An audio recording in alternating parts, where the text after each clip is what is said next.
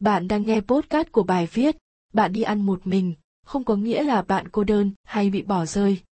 Tại web nghề banh.com Mọi chuyện bắt đầu bằng việc con người quen với việc làm việc không thích làm việc một mình. Họ thích làm với ít nhất một người khác. Mới có câu buôn có bạn, bán có phường. Vậy nên khi nhìn thấy một người đi ăn một mình, chúng ta không khỏi thấy kỳ lạ và xem họ thật lập dị, và thường đưa ra các phán đoán chủ qua về họ. Nhưng thực tế thì sao? Ai cũng sẽ từng có lúc đi ăn một mình.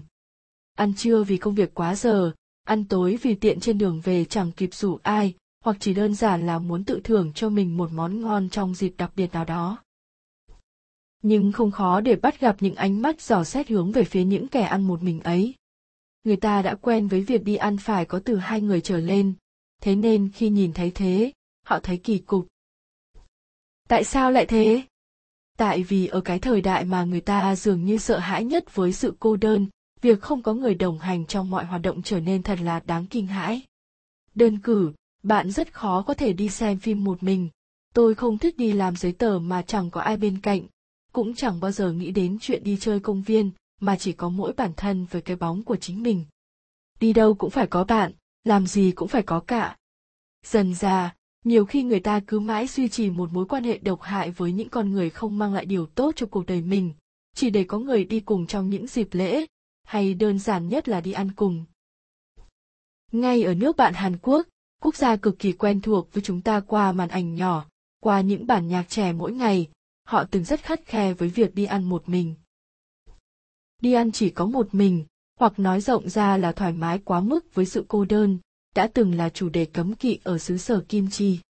Hãy đọc những câu chuyện dưới đây để hiểu hơn về điều đó. Một thanh niên người Hàn Quốc bước vào căng tin trường đại học, một mình. Suốt bữa ăn, anh chỉ im lặng, thỉnh thoảng nhận được cái nhìn liếc xéo của vài sinh viên khóa trên. Họ nhìn anh bằng ánh mắt thương hại, một kẻ chẳng có ai chơi cùng. Một trong số họ đứng dậy, sang ngồi cùng với bàn với cậu sinh viên đi một mình kia như thể vừa ban phước cho anh ta vậy. Đây là câu chuyện được phát tình cờ trên sóng radio. Nhưng ở Hàn Quốc, những tình huống như vậy không phải hiếm gặp. Tại quốc gia nơi những người trẻ dành nhiều giờ đồng hồ để quan tâm đến ngoại hình của mình và duy trì các mối quan hệ trên Yeonju, từ tiếng Hàn để chỉ mạng xã hội, thì nhiều người coi đi ăn một mình là biểu hiện của tự sát xã hội. Nhưng giờ đây, nó nổi lên như một xu thế, một trào lưu khiến nhiều người trẻ mê mệt. Xuất phát từ tư tưởng Zolo, cứ làm những gì bạn thích đi vì bạn chỉ sống một lần thôi của các bạn trẻ sống ở bờ kia Thái Bình Dương, giới trẻ Hàn Quốc bắt đầu quan tâm nhiều hơn đến việc làm những thứ không theo một quy tắc nào hết, không chịu sự ràng buộc từ ai. Họ thích đi ăn một mình, hon báp, đi uống một mình, hon su, và cả đi du lịch một mình nữa, ho nha eng.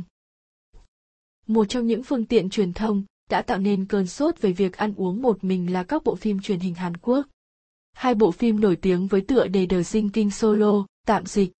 Uống một mình và một show truyền hình của đài MBC Live Alone, tạm dịch. Tôi sống một mình. Cả hai bộ phim đều khắc họa cuộc sống của những người có thói quen ăn uống một mình, dù họ có những công việc khác nhau. Nhìn những thần tượng của mình trên TV ăn một mình, sống một mình vẫn vui khỏe phơi phới, khiến đứa trẻ nào cũng thích và muốn học theo. Hình mẫu tự lập, trưởng thành, ăn một mình và có cuộc sống hạnh phúc dường như trở nên thật lung linh tráng lệ.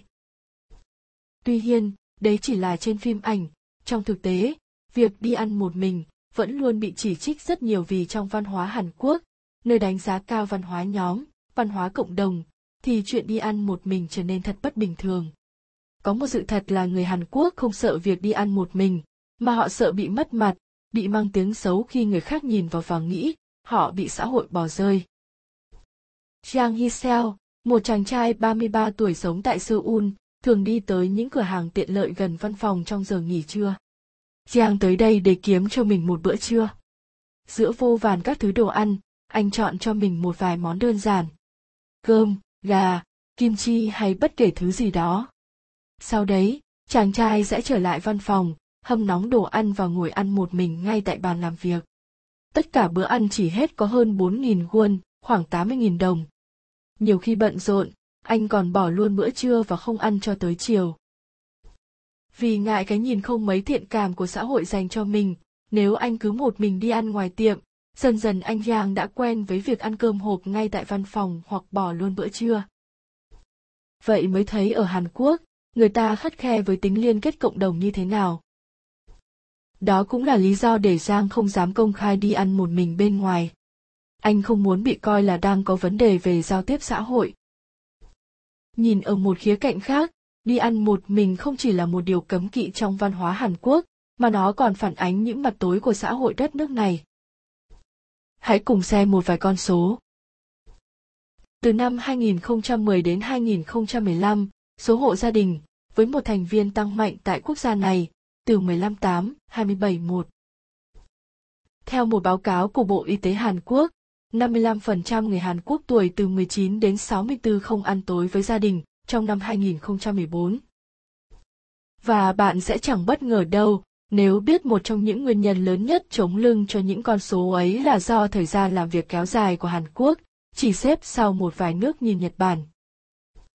Một nghiên cứu gần đây bởi Tổ chức Phát triển Sức khỏe Hàn Quốc, KHPF cho thấy rằng, nhiều người lao động Hàn Quốc tuổi từ 30 đến 59 thường ăn một mình, bởi vì họ muốn tiết kiệm thời gian, hay đơn giản là do không có ai để ăn cùng.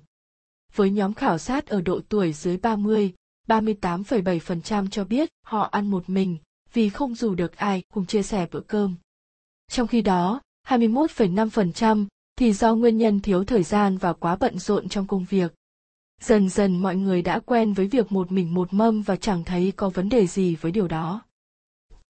Cô bạn thân của tôi, mỗi khi lấy lương về đều thưởng cho mình một bữa thật thịnh soạn trong nhà hàng.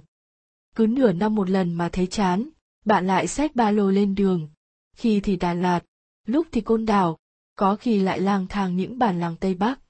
Trẻ trung, tự do, độc lập, cô ấy hoàn toàn có thể hon báp hay hon nha em mà chẳng bao giờ phải chờ đến ai. Ngồi tâm sự với nhau, cô ấy nói.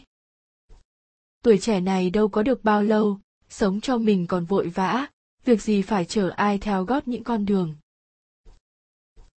Cô bạn tôi không cực đoan và tôi hiểu ý của bạn rằng mỗi người có cuộc sống riêng, còn trẻ thì cứ thỏa thích làm những điều mình thích, vẫy vùng cùng thiên hạ, miễn là trong tầm kiểm soát là được.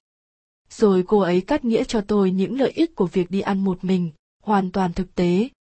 Bạn sẽ ăn theo khung giờ bạn muốn, không phải uống rượu nhiều, tập trung vào ăn, lại càng đỡ phải tốn tiền cho những bữa ăn đắt đỏ. Tinh thần hay vật chất, đi ăn một mình cũng có lợi cả. Đôi khi, chúng ta bị bó buộc trong cảm giác thân quen luôn có ai đó đồng hành cũng mỗi bữa ăn. Đó là những bữa trưa đi ăn phải có đồng nghiệp là mỗi lần ăn tối không biết rủ ai thì sẽ ngược đãi bản thân bằng chút mì tôm hay bánh ăn vội. Đi ăn một mình không chỉ đơn thuần là câu chuyện đi ăn với ai đó còn là việc chúng ta có dám bước ra ngoài vùng an toàn của bản thân hay không? Nghe tưởng chừng như đơn giản lắm nhưng nhiều người mãi cũng chẳng thể làm được. Nói cách khác đơn giản, chỉ cần hãy nhìn nhận việc đi ăn một mình như sự vận động tự nhiên của tâm lý giới trẻ. Đi ăn một mình không đồng nghĩa với cô đơn. Đôi khi, chúng ta cần chút thời gian để nhận ra những thứ tĩnh lặng trong cuộc sống. Tôi nghĩ rằng, họ không cô đơn, chỉ là đang hẹn hò với chính bản thân mình mà thôi. Muốn yêu thế giới ngoài kia, yêu những con người xung quanh thì hắn yêu bản thân trước và bắt đầu bằng một bữa ăn ngon lành cho mình ta là lựa chọn không tồi Vậy lần tới, nếu thấy cô bạn thân đăng một bức hình lên Instagram trong một nhà hàng sang trọng, và cô ấy đi một mình, đừng để lại một bình luận thương cảm gì cả.